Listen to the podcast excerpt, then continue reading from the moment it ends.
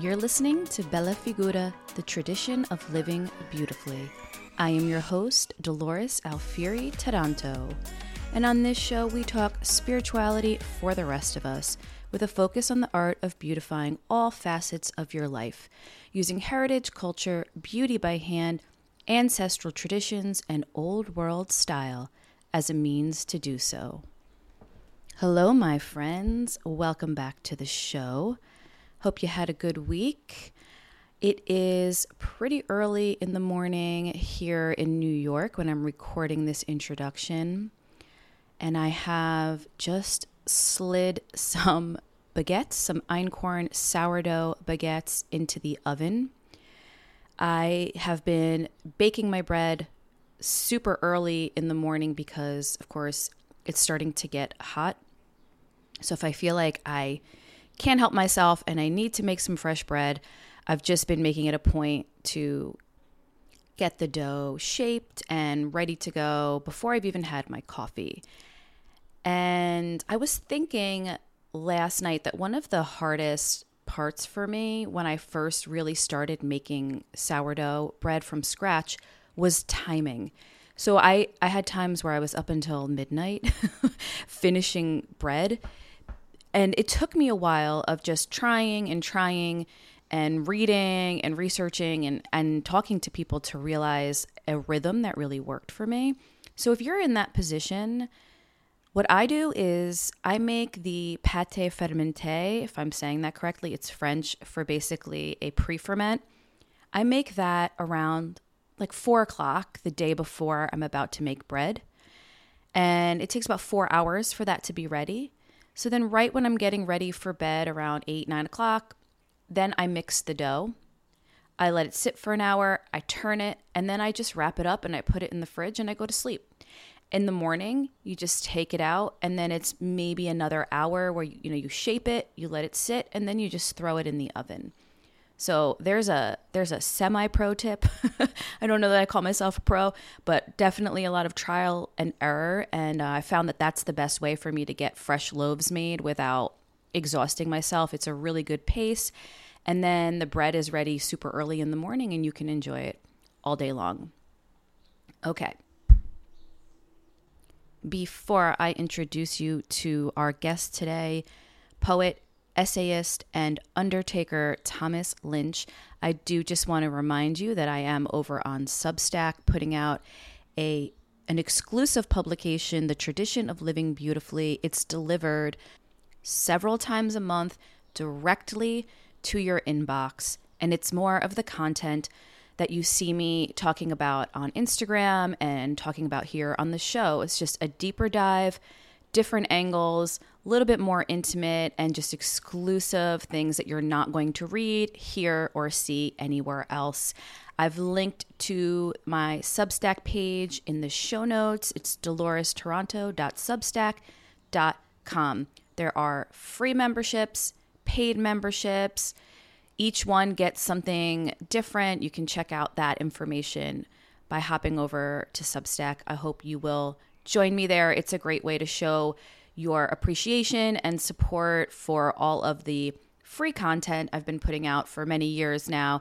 And it's also a way for you just to continue to get inspiration on beauty by hand, old world style, and ancestral traditions.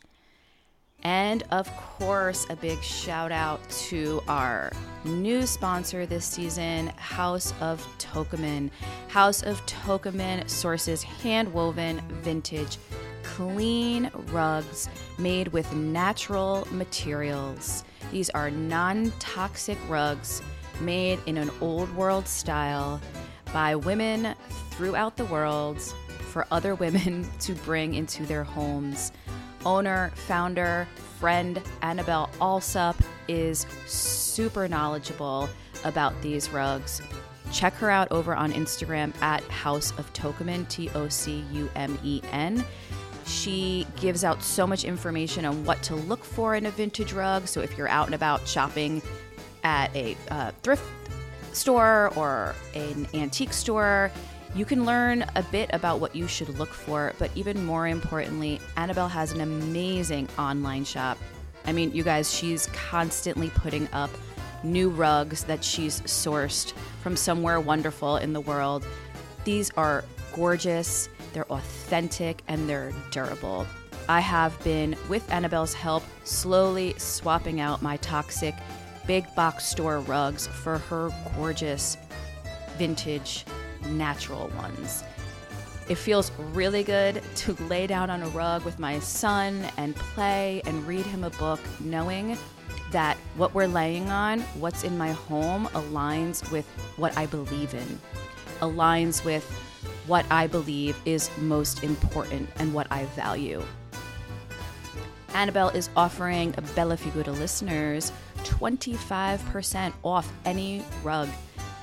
Use the code BELLA25 over at hotrugs.net, and I'll link to that in the show notes. And definitely check out her gorgeous collection of rugs, 25% off, Bella25. And now on to the show. You guys, I have done hundreds of interviews between the Italian American podcast and this podcast. It's been about eight years since I've been podcasting. I have done a lot of important shows, but I have to say, this to me feels among my most important. It's a very unique deep dive into something I have talked about before. And I really feel as if God sent me Thomas Lynch to allow me to explore this kind of unexplored topic for for all of us because I know so many of you DM me and message me, reach out to me asking questions about grief and death and mourning because it's really hard in American society to be the way we are, the way this Bella Figura community is, and see things and feel things the way we do. And honestly, mourn and grieve and bury our dead in the way that this society tells us is appropriate.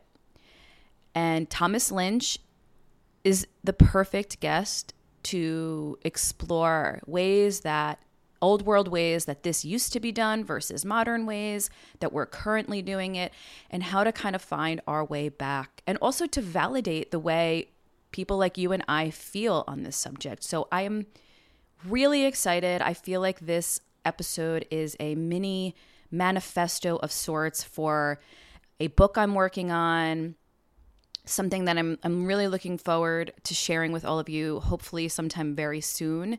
And as I always say on the show, my guests come to me right when I need them and Thomas Lynch is no exception. So let me tell you a little bit about him. Thomas Lynch is the author of 5 collections of poems and 4 books of essays, as well as a book of stories, apparition, and late fictions.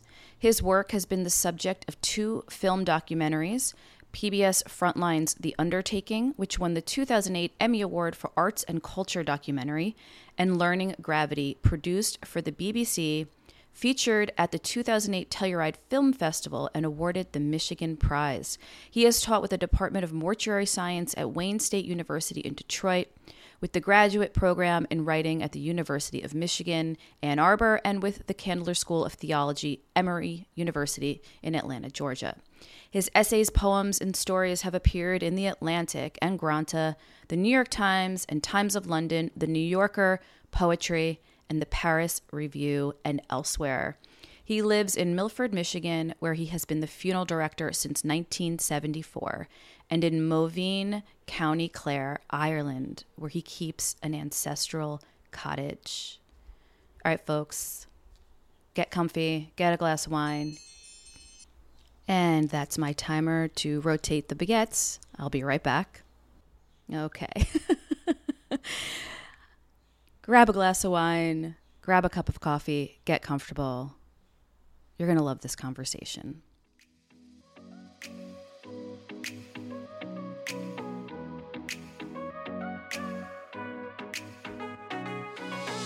Thomas, welcome to Bella Figura. Hello, Dolores. Thank you very much. I'm glad to be here. Yeah, it's wonderful to have you. I was uh, telling you before we jumped on mic how excited I am to speak with you. that's one of the reasons. Uh, one of the main reasons I love having a podcast is I pick guests that I want to talk to, and it's so great because uh, you come across their work and what they do, and I just sometimes uh, like someone like you, I just want to explore a lot of your message in more depth. So thanks for joining me. I'm glad to be here. Before we start, I like to ask all my guests to tell me a little bit about their roots and the people that they come from. Well, I'm um, a native Detroiter, and um, I grew up in suburban Detroit, and uh, uh, Michigan has been my home um, for the 73 years that I've been uh, on the planet. And um, early in my, um, I guess my late teens, early 20s, I became aware that um, uh, my Irish American connection, which up until that time had been uh, sort of inheriting my grandfather's green ties and tweed coats, I um, I decided because I'd been reading um, Joyce and Yeats and Kavanagh, I decided that I should probably, uh, and this happened after I got a high number in the Nixon draft lotto. You're probably oh. not old enough to remember that. I don't remember it, was, it, but I know about it. Okay, good. Mm-hmm. so when it became clear that I wasn't going to be going to Vietnam, as so many mm. men of my generation were going to, um, I decided I should do something of substance since I was a lackluster student and uh, I hadn't done anything uh, uh, to merit any, uh, you know, any uh, notice. So I decided to go to Ireland and find what was left of um, my family, which at that time was something that attached itself to family meals, where we would always end the prayer by praying for Tommy and Nora on the banks of the River Shannon in County Clare. Now, nobody in my father's generation or my grandfather's generation knew the banks of the River Shannon from uh, the banks of the River Rouge or Ecorse or any place else. But um, they repeated it because they'd been taught to repeat it. And um, um, but I decided to go back. It was uh, February of 1970. I flew over there, arrived at the gate uh, with $100 in my pocket and no prospects and a one way ticket. And these two people, both in their 60s at the time, uh, they were brother and sister. I thought they were spouses, but they were brother and sister, bachelor and spinster. And they took me into their um, 600 square foot home. Um, they had uh, wallpapered a storage room for me and put a bed in there. And there was just enough room for the bed, a chair, and to open the door. And there was a window to the back, haggard.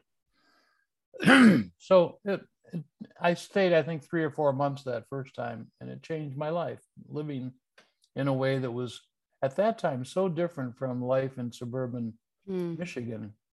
And it gave me a better sense of um, how my family came to be the way they are. Mm. The, the sort of uh, entanglements of uh, religion and politics and um, and uh, gene pool that uh, amounted to us. And uh, right. So I've just kept going back for the last half century and more. I'll be going next week for another visit, the first time since the mm. pandemic has loosened its hold. So. Right.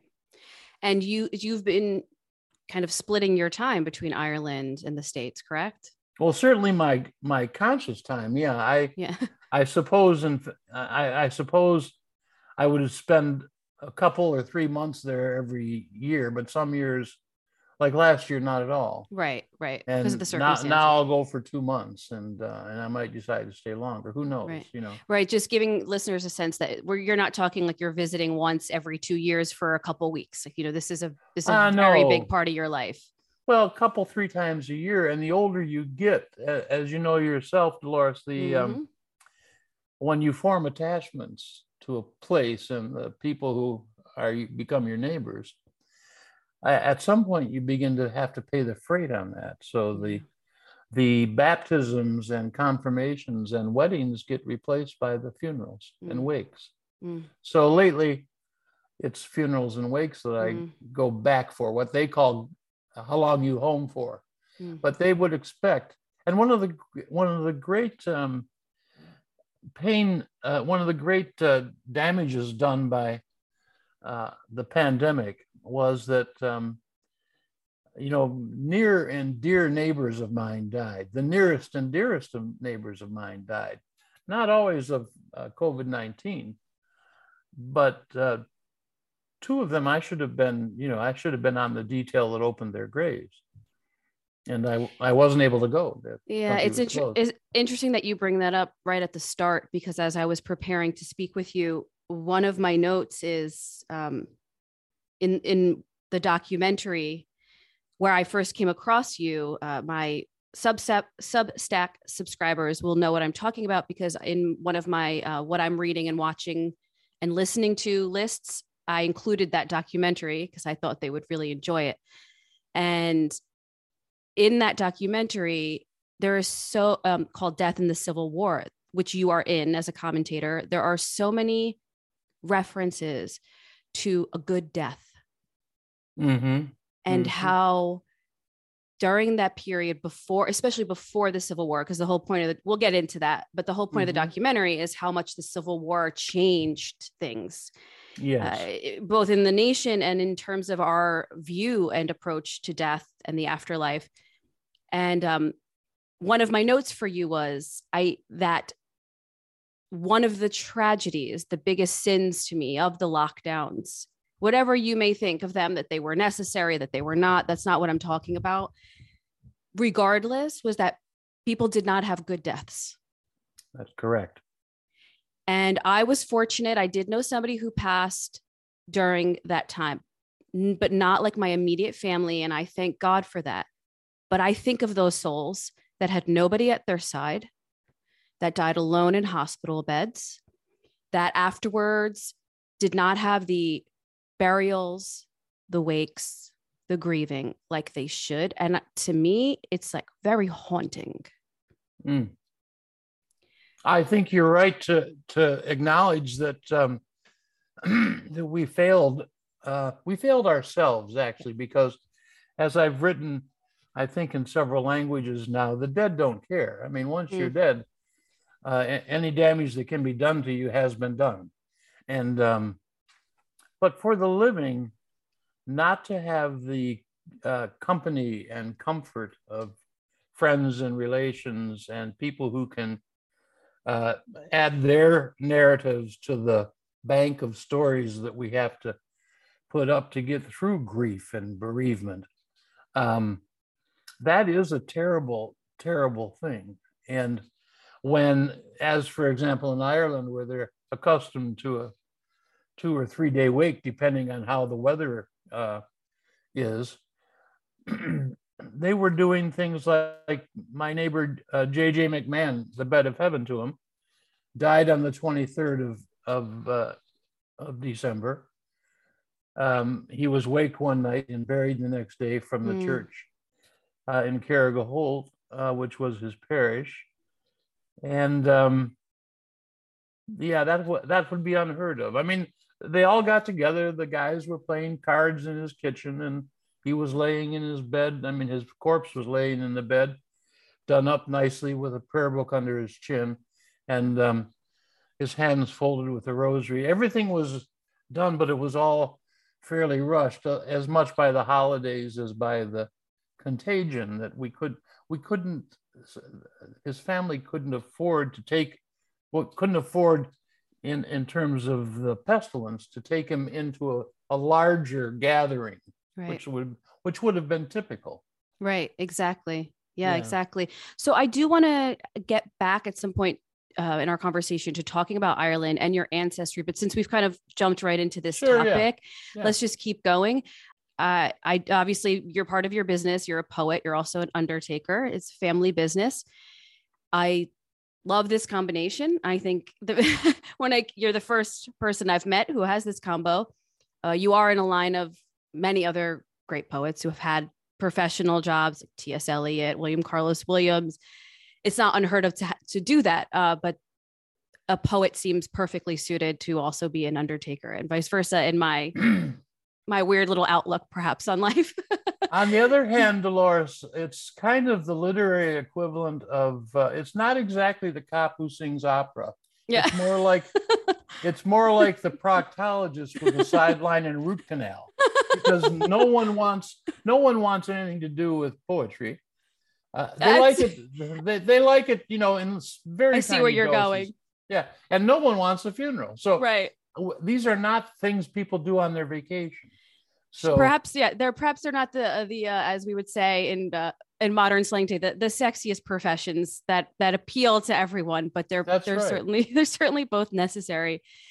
And this this idea of a good death, I was thinking about it reading your wonderful uh, memoir, booking passage, We Irish and Americans, and also from the comments you made in the uh, Death in the Civil War documentary, I feel like we have gotten very far from this, at least in this country, uh, from this idea of a good death.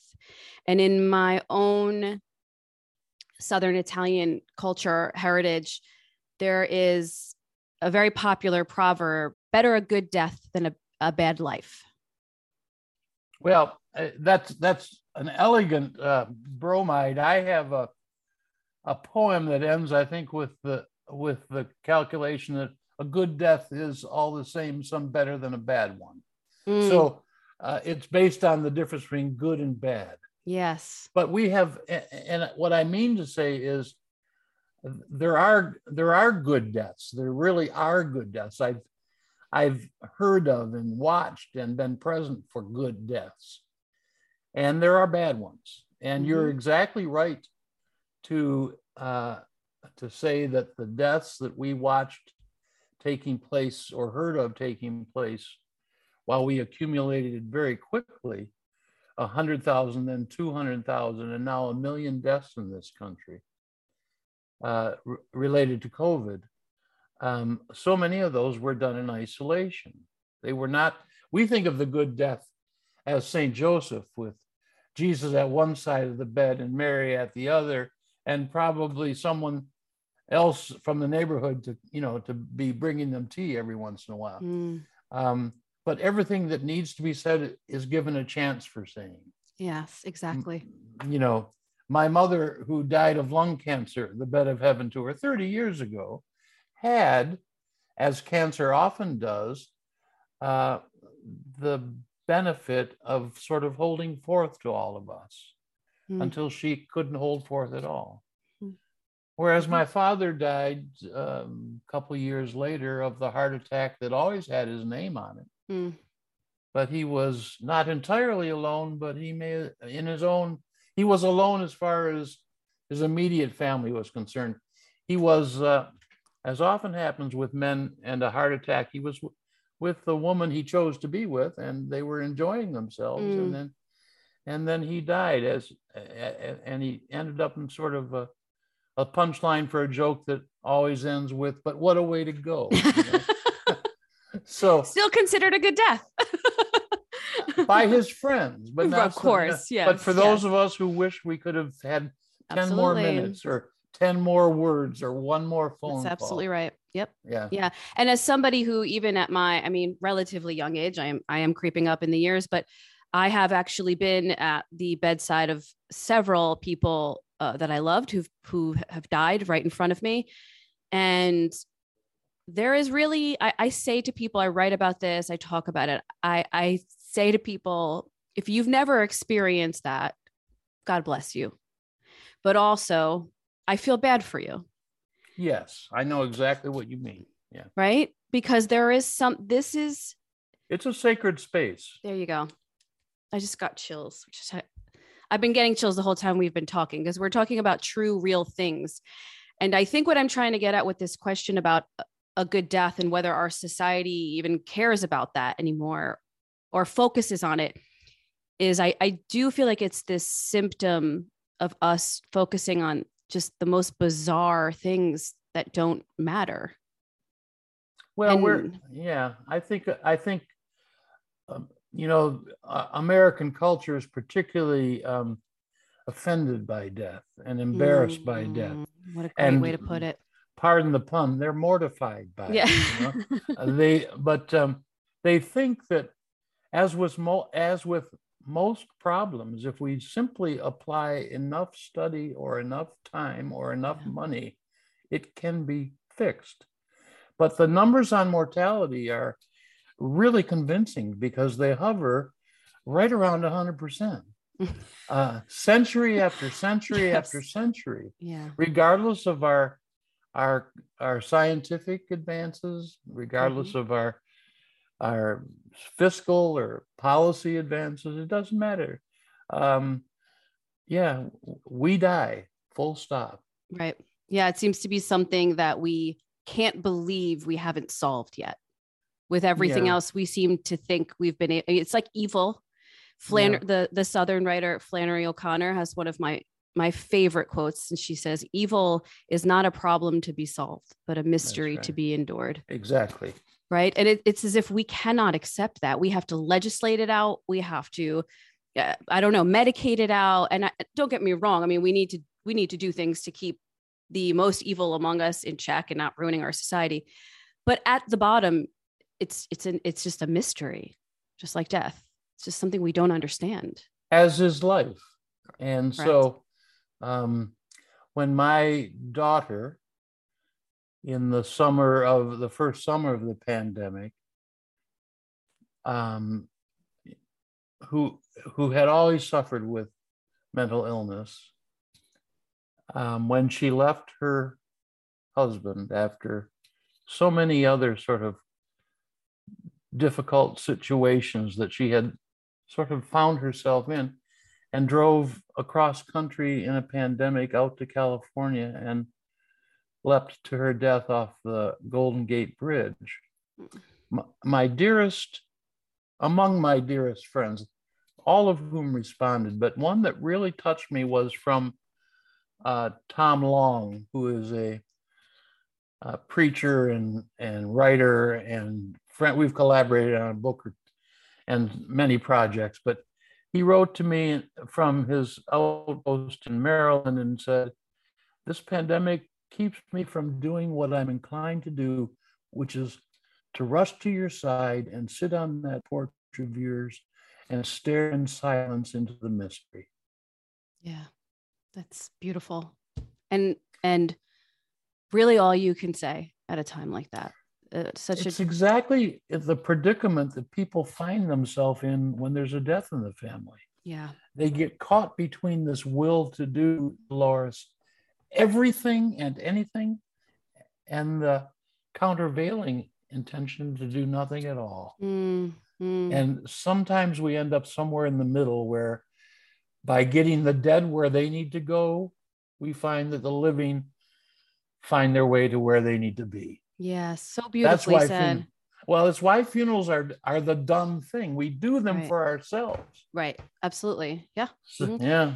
And I another thing that I I talk about often. I, I get a lot of messages from people who uh, have lost somebody or you know are grieving, and they just feel this lack of a proper way that kind of resonates with them to grieve because they what maybe there's they're also uh, descendants of southern southern Italians and they kind of have this sense inside of them of the tradition or they want to know more. And because I talk so much about these things they they kind of ask me for advice. And what I'm what I realize is something I felt myself um, in my 20s my father died rather suddenly.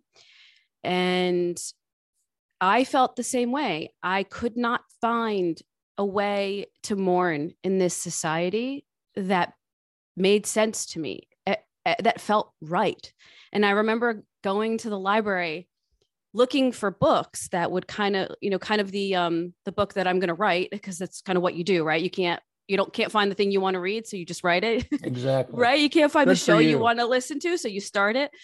I think you and I kept looking for this book that, you know, how to mourn your father in a traditional way or an, uh, a, an old world way or a deep way. And I couldn't find it. You can find tons of books about uh, the five steps of grieving, you know, uh, women who lose their husbands, like like all of this kind of more. I don't want to say on the surface, like they're not deep, but they weren't deep enough for me.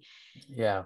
Right. And what I really remember, and I tell people this all the time when they lose somebody and they come to me and, and they ask these things, is our like you said earlier, our society is just is a, a mix of horrified and ashamed of death. Mm-hmm. And yeah. right, the other side of that coin is of grief. Yeah. They do not, people do not want to see you grieving. Not really. And I remember I wore black for a month in Southern Italy. The tradition of like everything else everywhere, it's loosening, right? Because now also Southern Italy is modernizing and quote unquote modernizing. So the women would wear black for a year, sometimes longer. And I remember I thought a month, that's my modern hybrid. And people close to me, what are you going to are you going to wear black? Like are you going to keep wearing black? And and everything people would tell me to snap out of it or like come on, you got to pull yourself together. I mean, I wasn't like not functioning. But this man who had raised me, loved me, cared for me, was gone. Does he not deserve a single month of my life uh, where I'm expressing, you know, visibly that his absence means something? What is going on in this country? Well, what's going on is what's going on is a, a, response to something that because we can't fix it, we think we don't want to have anything to do with it. But Italian Americans, like Polish Americans or Irish Americans, or Korean Americans or and all the other hyphenated versions of our citizenry. Yeah. African Americans, uh, Asian Americans. Um, uh, we used to give ourselves uh, something called a year of mourning. Mm. And what that meant was that for a full year after the death of a significant other, and yes, a parent is a significant other. Right. For most people, right on par with a sexual partner or life partner or sibling or so when a parent dies a year of mourning means that you can be crazier than a hoot owl to use the clinical term weeping at things you should be laughing at. No appetite or twice the appetite. Mm-hmm. um, but for a year you can be acting uh, out of sorts and everybody just says well that's because and then they fill in the loss that you've endured. And after that of course you're crazy and you need professional help and then everybody comes forward and a number and the rest of it but usually after a year what happens is uh, our our bereavement if if we're lucky and we have not only the cultural a permission to mourn, but the religious metaphors for mourning, the story, yep. the story that says they're okay because they're in heaven, hell, or purgatory, or if we believe, as some of us do, that the spiritual life is not a theory, we're living it, so that mm. we might we might hear from our dead parents sometime mm-hmm. when, when we really need them. If at the very least we think they know our hearts, mm-hmm. so that when we fall in love or our heart gets broken, or we don't know the answer to our kids' problems, when we fear this, that, or the other thing, somehow we think the ones that loved us continue to love us and know our heart and hold our purposes up before whomever's in charge here, whoever she is these mm. days. Mm. So that's if we're lucky, we get through it in a year. And what happens is we trade the grievance for a deep sense of gratitude that we knew that human and had that human. So the 45 years I had my daughter, as hurtful as it often was, as helpless as I often was, and she was too, to figure one another out because she had been estranged from her family for, mm. you know, probably 15 years beforehand. but that's part of the illness she suffered, you know. And we we all have to say, well, you know, if it's not evil, it's illness. And I didn't believe my daughter was evil. Sure. So right. I assumed she was beset by an illness that I could I could predict, you know. Right. Um, but the gratitude for those 45 years now offsets the who can know how many years I'll be without her. But I know that the gratitude is a countervailing balance so that I don't now, two years hence, I'm not weeping every day. Sometimes my breath is caught in mid sentence when something reminds me yeah. of her. Mm-hmm. When Joan Baez, um, who's a, a friend of a friend and a constant mentor, when she painted my daughter's portrait mm. and sent it to me. Wow. You know, I put it in my bedroom. Yeah. Now I've moved it to a hall. Someday mm. I'll move it right. out where everyone can see it. Yep. I totally get that. Mm-hmm. Yeah, I know you do. I you just see that was the book I needed. Everything you just said, you know, I needed that. You just explained my journey after my father passed away. It was p- painful grief that that I want to say paused my life, but I guess that's not really the right thing to say. I mean, in hindsight, I feel like it was I derailed or but it, it was such a darkness and such a heaviness for me, I was, you know, I'm the youngest of four siblings. I was daddy's little girl. We had an amazing relationship. He was the person in this world who saw me a certain way. And when he was gone, I knew that that was gone. Mm-hmm. You know, the the diff the, the way that I was different from my my siblings the the creative part of me you know the the part of me that would put on an apron and cook it's, it's different than everybody else as much as I might have similarities, he saw my uniqueness and he loved it. He just thought that, you know, it, it was great. He got you. He got me. He got me. That's exactly right. He got me. And that heaviness, I just, it, you know, I had been under the delusion, I think that many of us live up until that point, which is my family was different than other families and nothing like this would ever happen to us. We, we have this idea that this is this is a um I, i've written about this a lot as well it's just you have this idea that oh that those that family messed up. They lost someone. I don't know what they did. I don't know what they're doing but they made a mistake.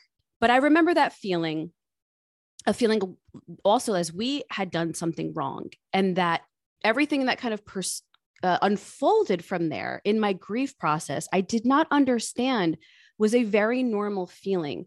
Mm-hmm. This feeling of you are outside of life, you are not a part of it, you're watching it. And if I had understood that at the time, like this is called grief, mm. it's okay. Go through it.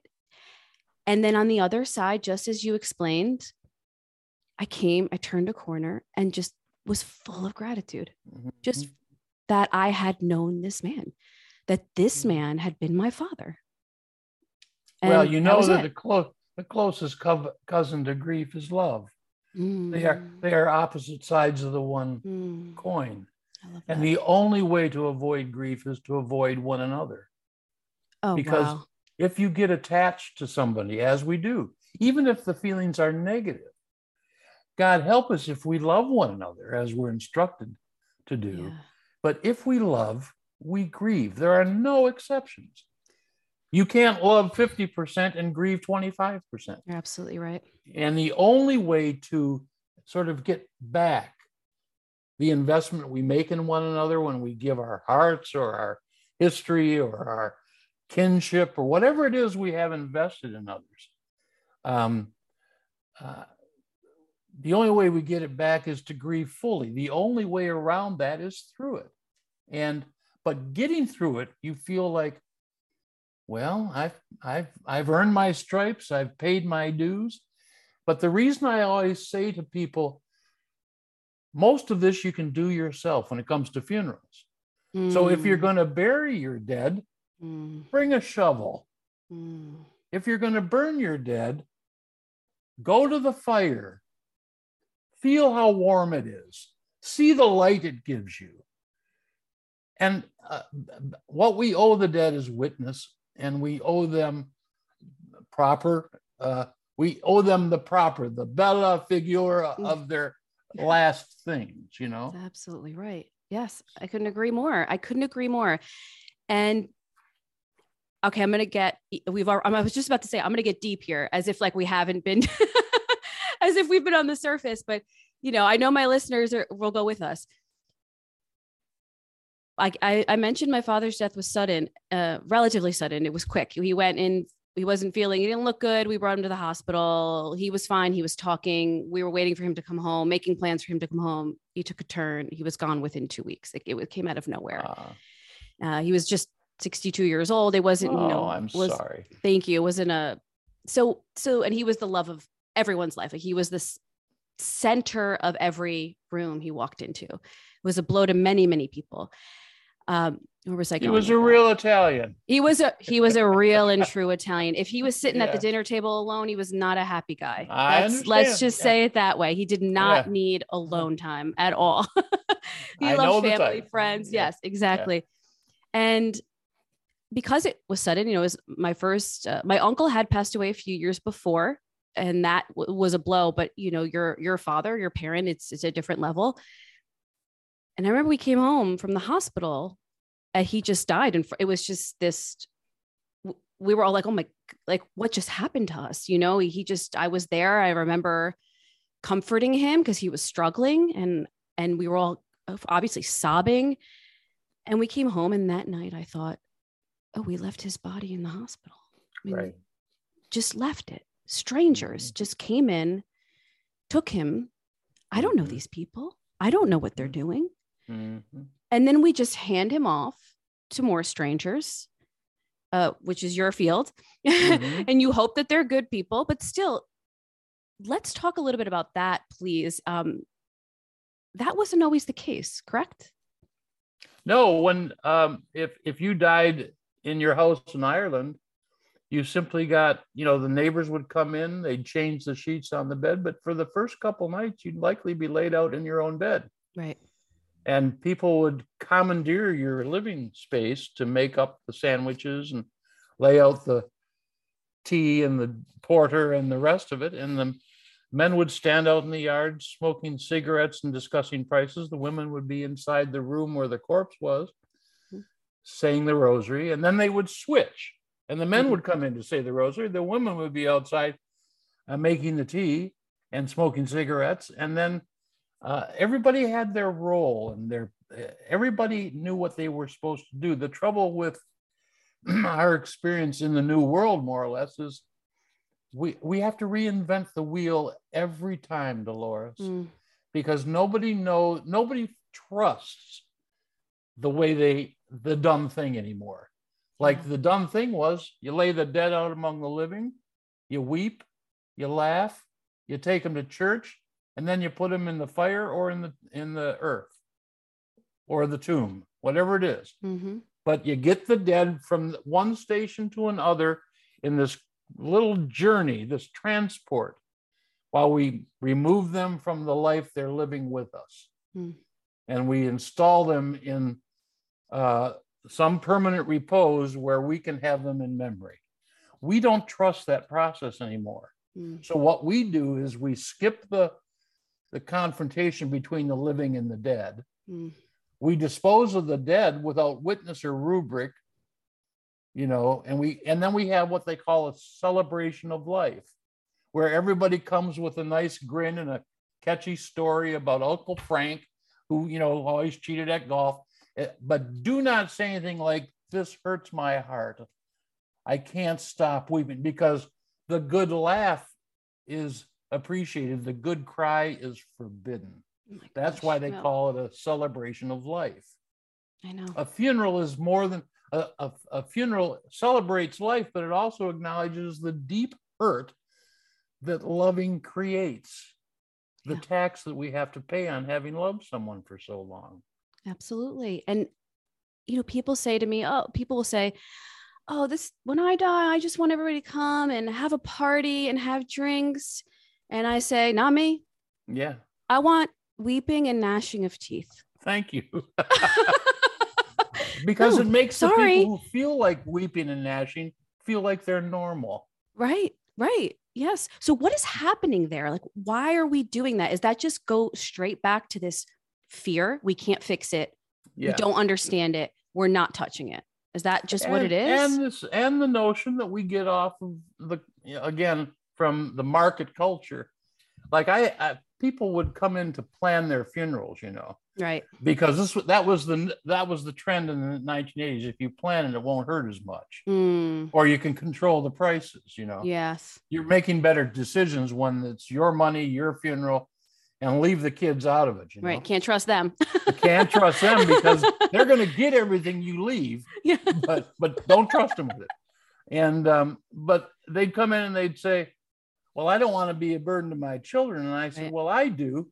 Right. Uh, my Right. children have all been burdens to me. I love them dearly. It's the burden that has made my life yes. meaningful. I know that. I know this. Yes. But, But they are certainly a burden. Yes. My child is a lot of work. They can do is hoist me down the stairs into a box over to the church if they think I, I belong one, and not just take me to the ground or take me to the fire. It won't right. make any difference to me but whatever they do they do it Yep. Yep. they're there they go the distance with me and here's the reason why because ours is a species that deals with the idea of death by dealing with our dead Mm, it is the corpse we have to take care of mm. that's the idea your father didn't cease being your father because he stopped breathing Right. Right. and his body needed to be taken care of It did. And I will, I mean, I give myself leeway, understanding that I didn't understand. And, but I, that weighs on me. Everything you just said, uh, the least I could do was take care of him at that moment when he, I don't want to say needed me most, but like kind of, right? He's the he got what epitome of vulnerable. He got what he needed most from you. You had a good relationship. Yeah. And if if and I, you know, I don't know what to believe in or disbelieve in, but I do know this. My mother knows my heart. She's been dead for years. Hmm. My father knows my heart. Yeah. Yeah. In whatever incarnation or imagination he does or doesn't exist, he knows my heart. I love that. I love that. And I know that's going to resonate with a lot of people listening. And uh, I, I, I agree. I obviously, I agree very much so. I have, I, I think the Irish and the Italians, you know, they do things differently. They also do things similarly in, in this idea of like the very big family and, and a lot of community. We have the tradition of the, uh, it's called, if I'm remembering the word, word correctly, prefica, prefica, I think it is. And it's, it's basically the tradition of the mourners. Yeah. And right, this is a very big thing in Southern Italian culture. And I say to Mhm. people all the time, 175 years from now, when my mother passes away, Mhm. her generation, that will be the last of them. And when my uncle passed and when my father passed, and we were, you know, the family traditionally gets to the funeral parlor before everyone else.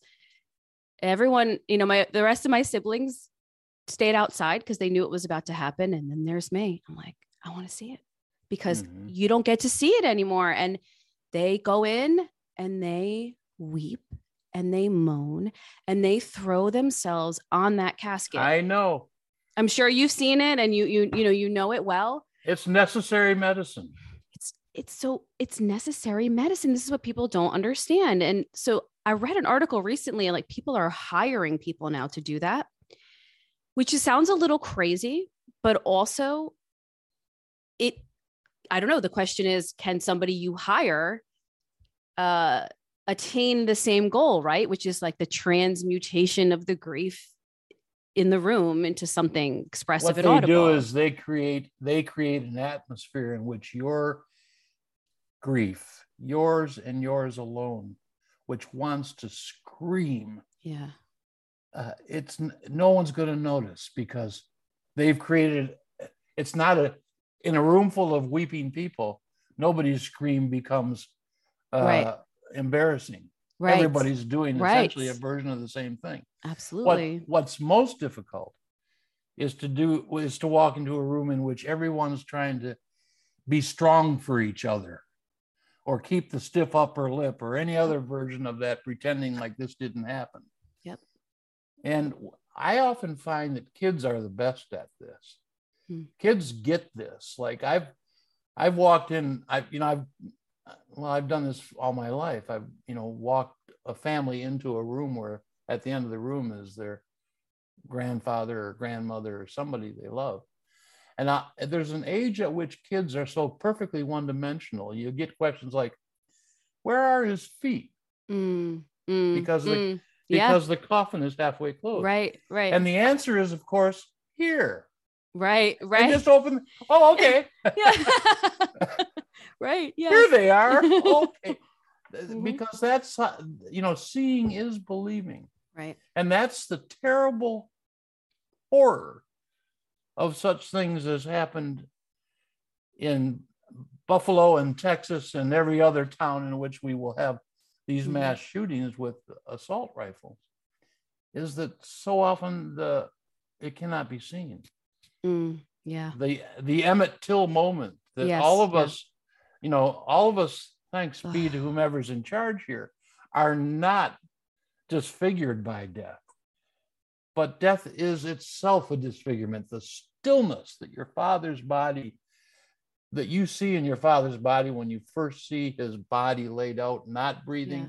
his eyes not opening, his mouth not smiling, his hands not moving to hold you and hug you and be with you. And the, that stillness is just as um, horrible Mm, and just as worthy of our outrage and our weeping as everything else. So, um, I mean, on, on the one hand, Dolores, this is the most natural thing. And when they say, doesn't he look natural? They're telling the truth. It embarrasses us when they say that. Doesn't he look natural?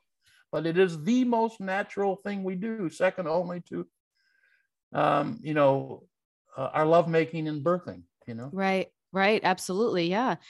I I was thinking before when you were talking about the bodies laid out on the bed, there are several superstitions that I grew up being told that relate to that. And I don't know if people know that because it's such a big part of life. Even to this day, if um, I'm trying to get, you know, my mom's trying to get the coat on the baby, um, on my, I keep calling my baby. He's a toddler, on the toddler.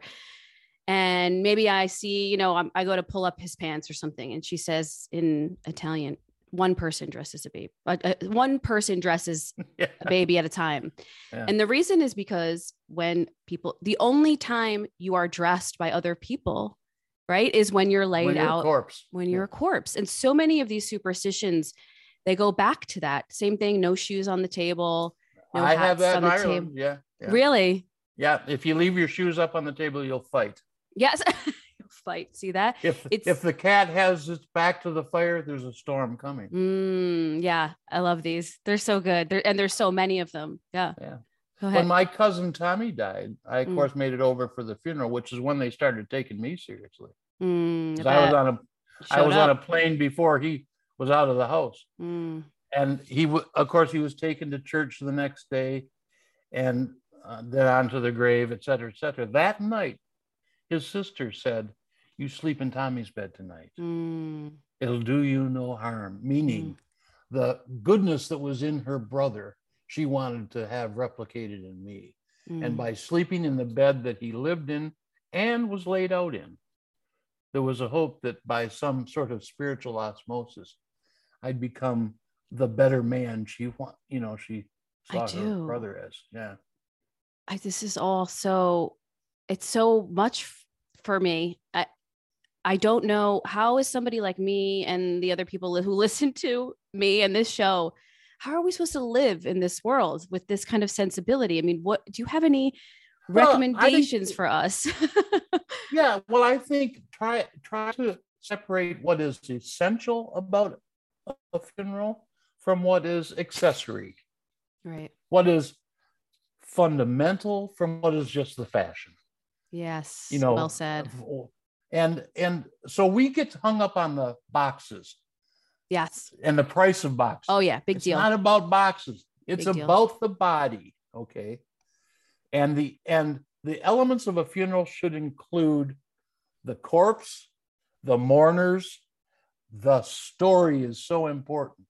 Somebody has to tell the story of that person's life. Your father's life had real meaning to his wife, to his children, to his siblings, to his Right. friends, his work.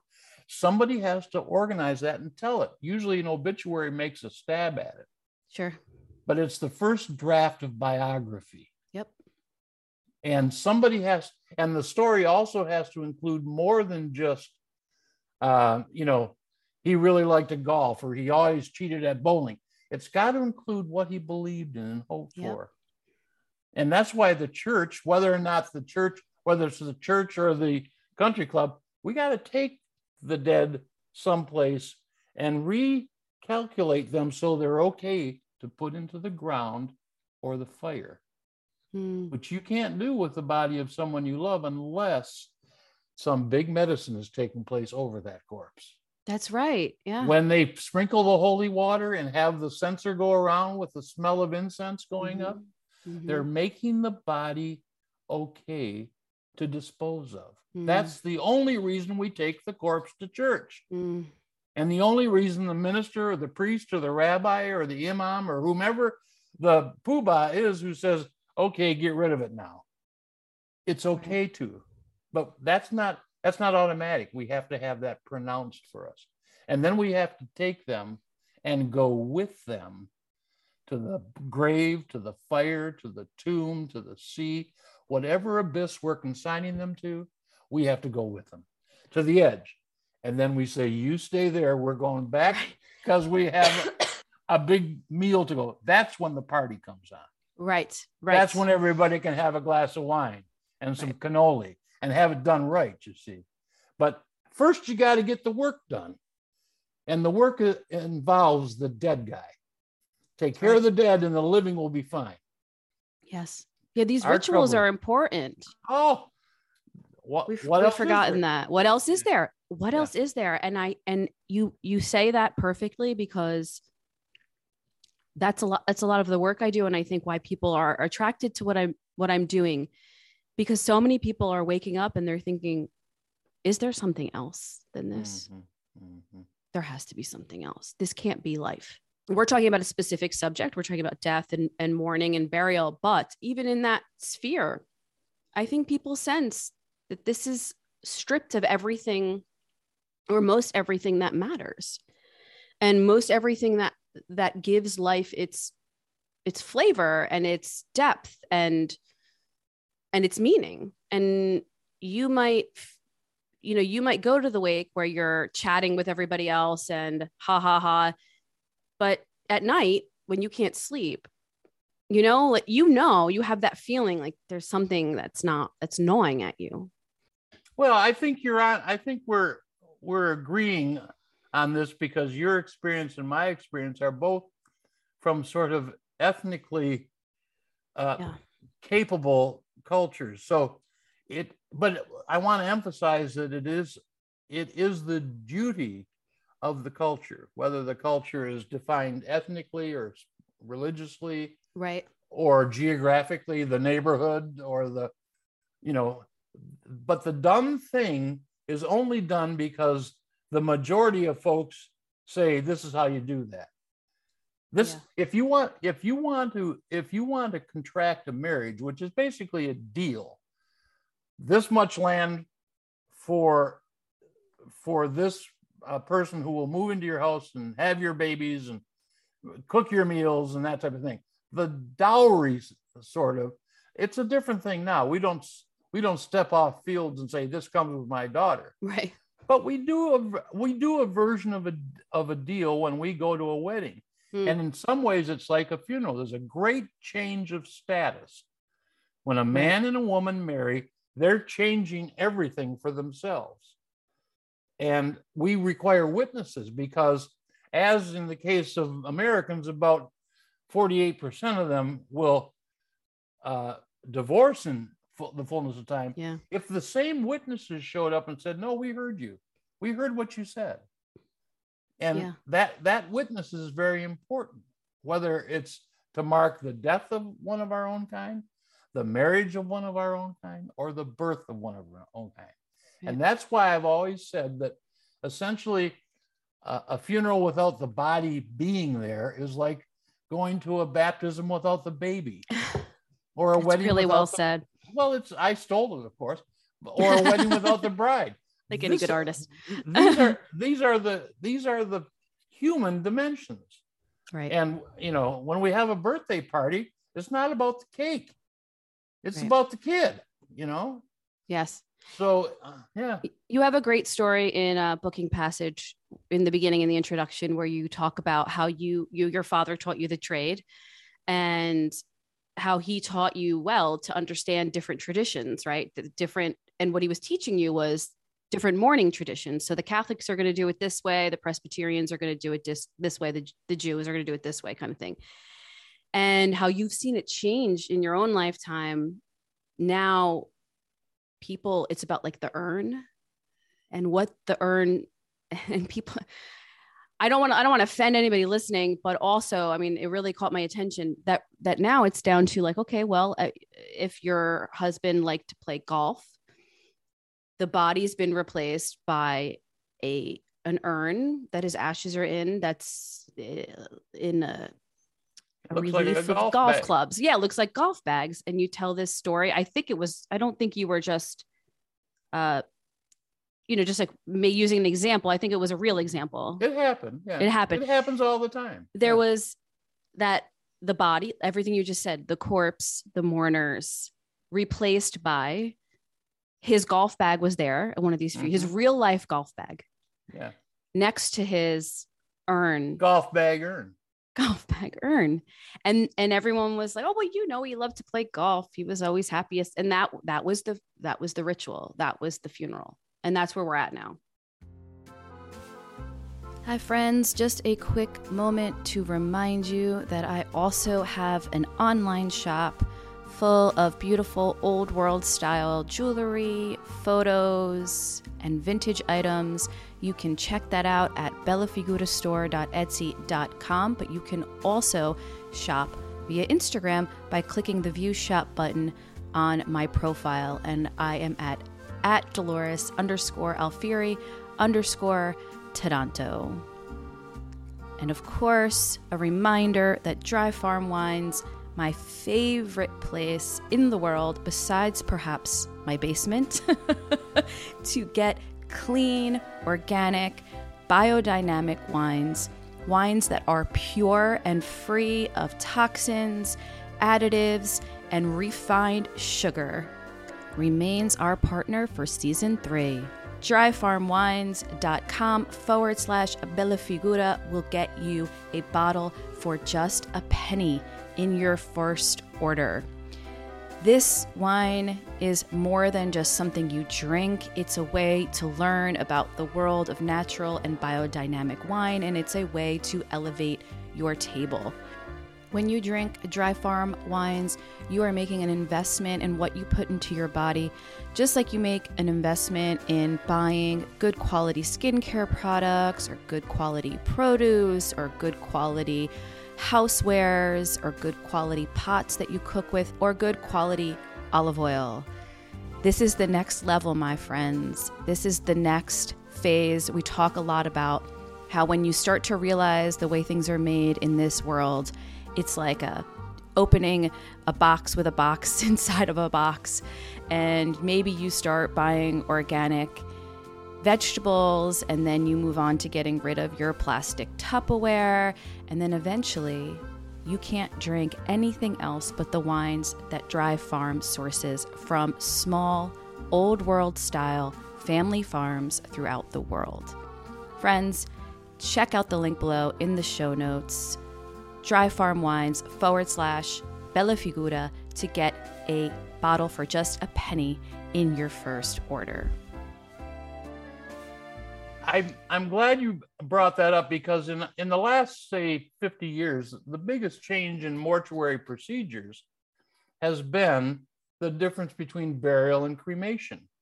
when I when I started as a young funeral director, about five percent of the dead in our area were cremated.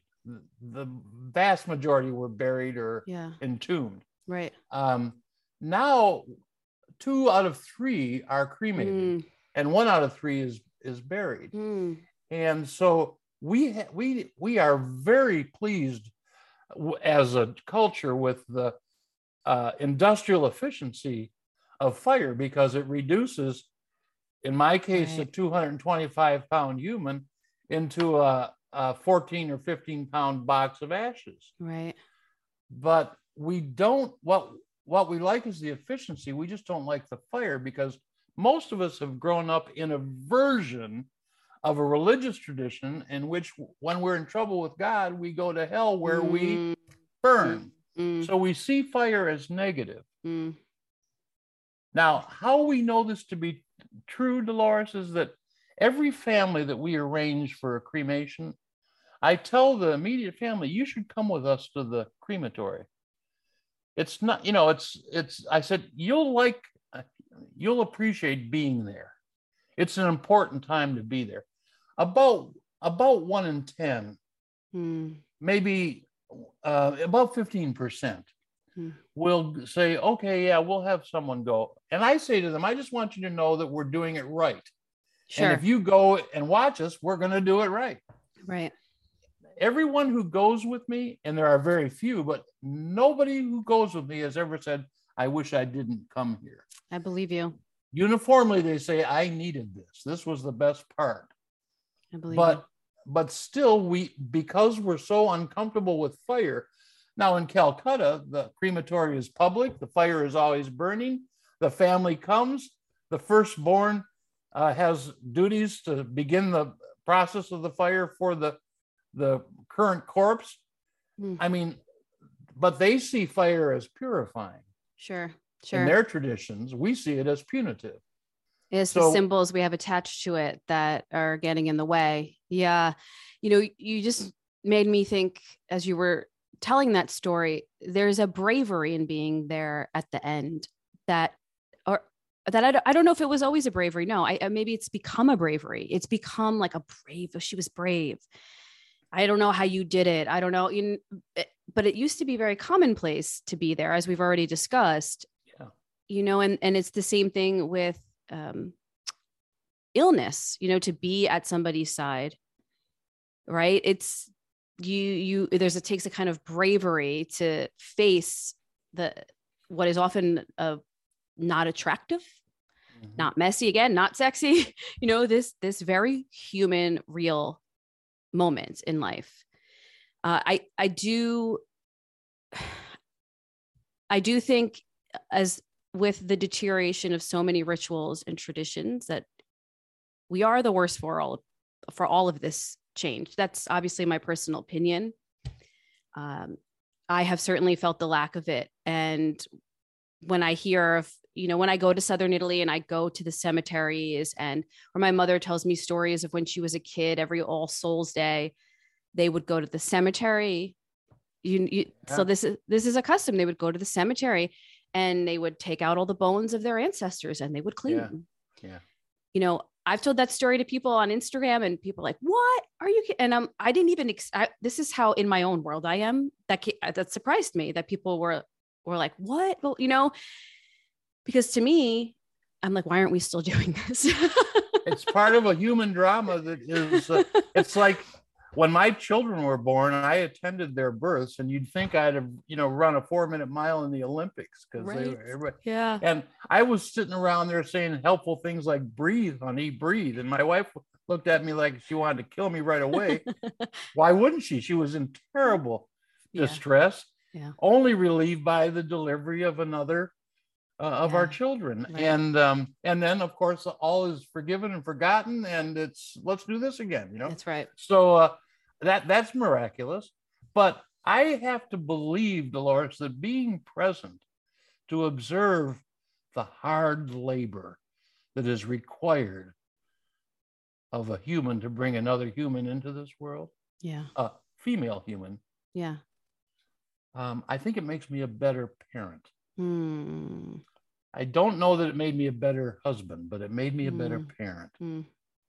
And um, and I think in the same way by showing up for the hard duties surrounding a death in the family and pitching in and doing our part. Our part might be digging a grave or making a casserole, Right. but by showing up and doing our part, we have the satisfaction of saying, well, we did what we could That's exactly right. And it will be done for me. That's right. Right. Which is what, yeah, maybe, maybe a lot of the way I am is uh, unconsciously hoping I'm putting uh, change in the jar so that, you know, when my time comes, uh, somebody does these things for me, you know, I, it's for sure. We I all think want the that. uh, the deal that humans make among them generation after generation is still pretty much intact. Yeah.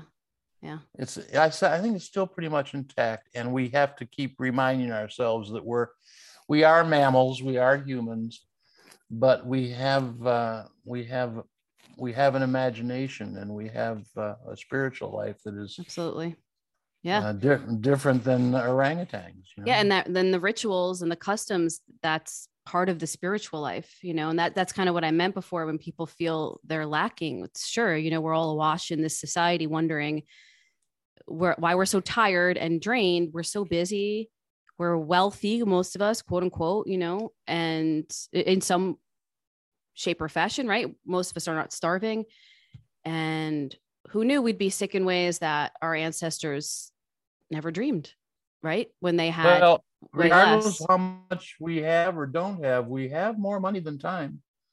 Yes, because we that, have more that clock time. keeps turning that Well clock said. keeps turning you know That's right. Yeah. and um yeah So I do want to move on to talking a little more about ancestry and and culture. Um, before we move on, I just want to rewind a, just a slight bit. We don't have to go on and on about it, but in the Civil War and Death documentary, the big part of the point of that story, as I mentioned earlier, is that the Civil War really changed a lot. And one of the things it changed was uh, the nation's faith. And you commented on this in the documentary, and you basically say something along the lines of, we can really mark the decline of faith in this country to the Civil War. well Do I have that right? I don't know I, I i can't remember what i said i do know that the, the civil war changed a lot in the sense that for the first time ever more americans were dying away from home than in the home Mm.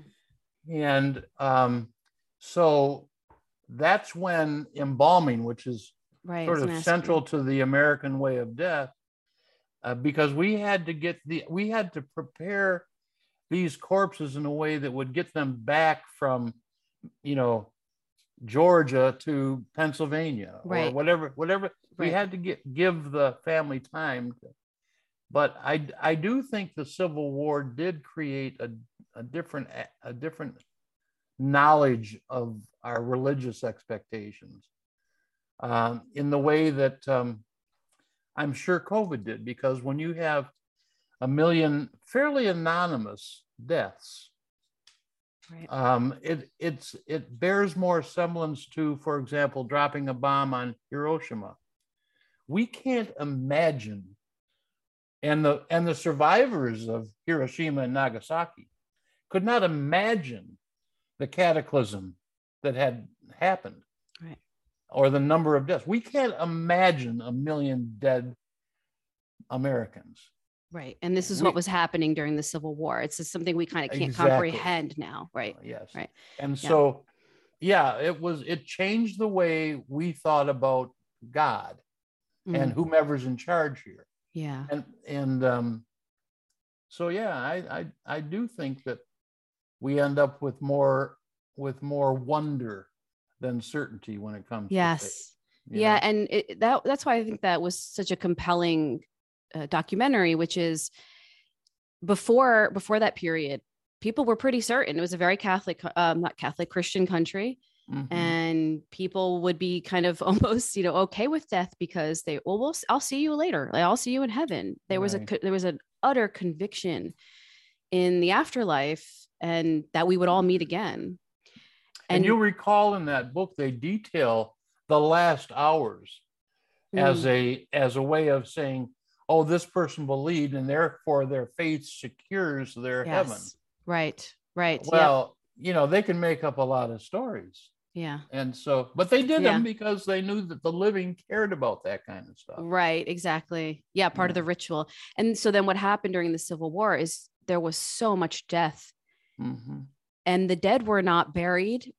Uh, they were, uh, the country was utterly underprepared for the scale of death that happened. There was no ambulance corps, there was no, you know, system for burying soldiers. So that like millions of families, I guess, you know, l- had loved ones that just never came home and they never found their bodies. They don't know where they are. And and on the other side of that, you had people just in their homes with the dead in, in their backyards or walking down the street or, you know, through an through a through a small country road and there would just be dead, the dead.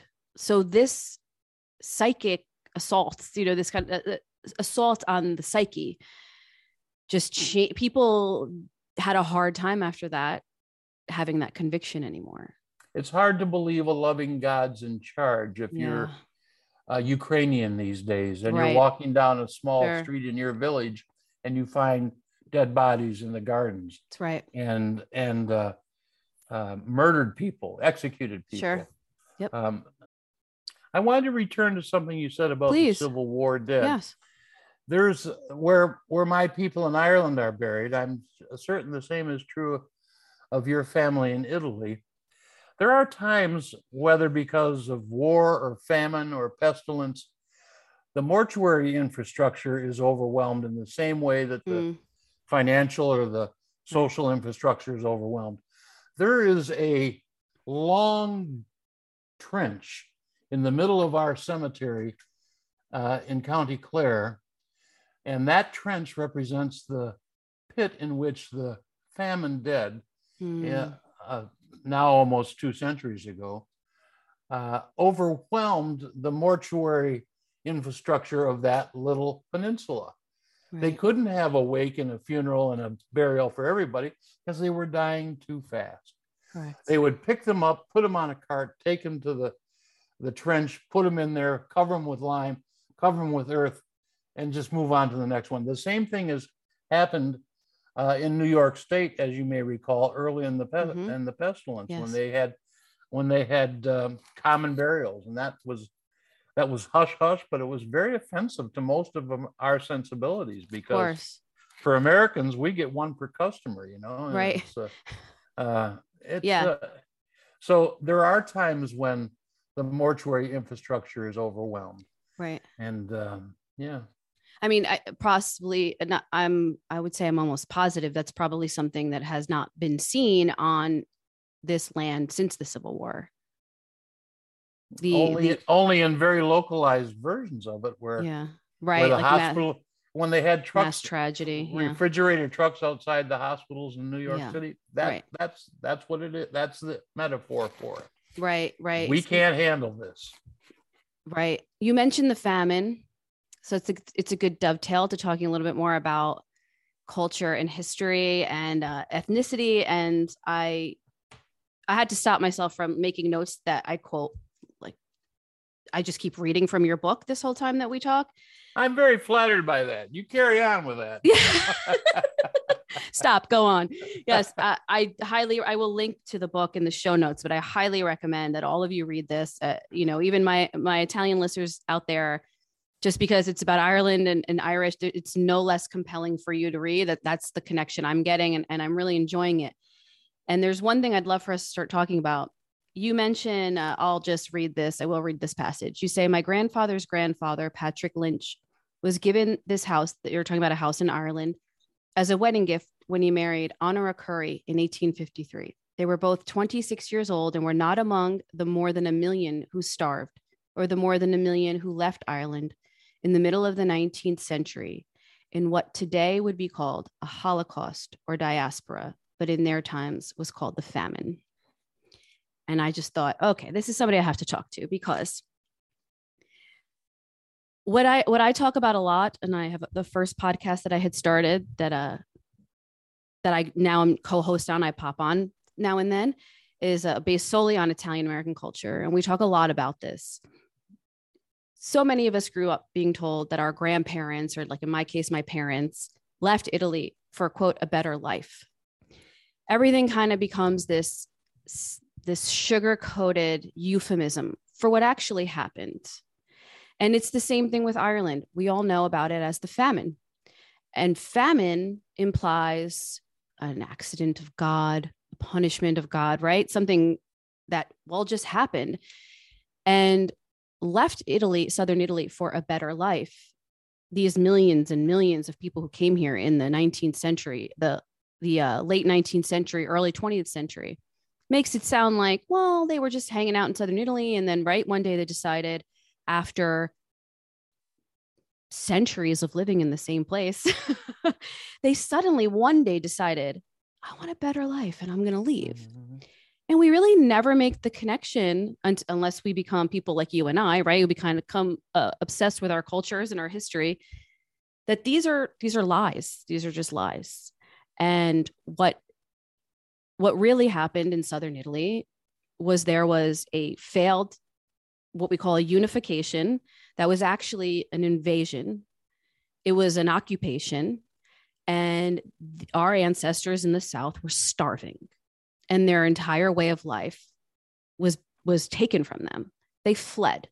They didn't leave for a better life. Why would they leave after they'd been there forever with their families? It was their home but it's kind of transmuted into this um, this story, which may or may you could say may or may not matter, except obviously I believe it does because first of all, it's your own personal understanding of your identity, your blood, your blood memory, your family history, but it also in this day and age robs certain ethnicities of their story.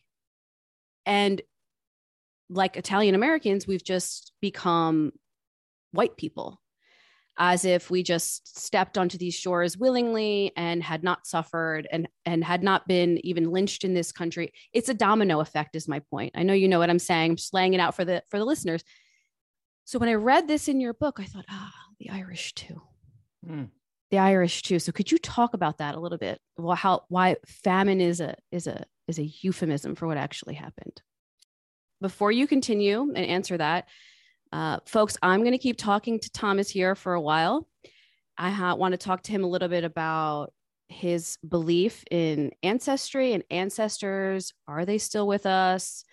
Can we call on them for assistance? Does he believe in that? I also want to talk to him a little bit more about his experiences in reconnecting with his Irish relatives and his Irish homeland, because I know that a lot of you want to connect to family back, in, whether it's in Italy or, or another homeland.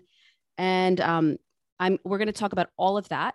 But if you want to hear it, you're going to have to join me over on Substack because I'm saving the rest of this conversation for my Substack subscribers. It's linked in the show notes. Check it out and uh, join us for the rest of uh, what obviously is going to be a great conversation. And Anytime some of your, you call, I will answer. I, I love it. You've been an absolutely wonderful guest. I'm so grateful you took the time to join me. Thank you. My, my pleasure, Dolores. Take good care. God bless. Thank you for joining me and Thomas for this really important conversation. Send me some messages either over on Instagram or at Dolores at bellafigurapodcast.com and let me know what you thought about this topic. Let me know if it resonated with you, if it uh, illuminated some things, and if you want to hear more episodes like this. Don't forget, you can find me on Instagram at Dolores underscore Alfieri underscore Taranto. Here's to knowing your roots and cultivating a beautiful life from their power.